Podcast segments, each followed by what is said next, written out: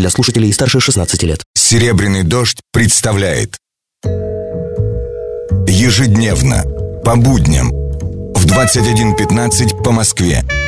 Специальный проект Николая Сванидзе «Тема дня за 60 секунд».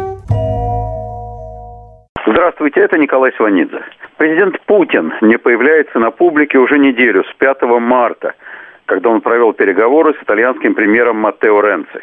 На сайте Кремля говорится, что президент 8 марта поздравил женщин. Однако, по информации РБК, видео и фотосъемки проведены раньше, 5 -го.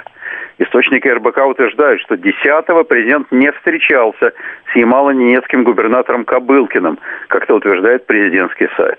Владимир Путин отказался от поездки в Астану на встречу с Назарбаевым и Лукашенко.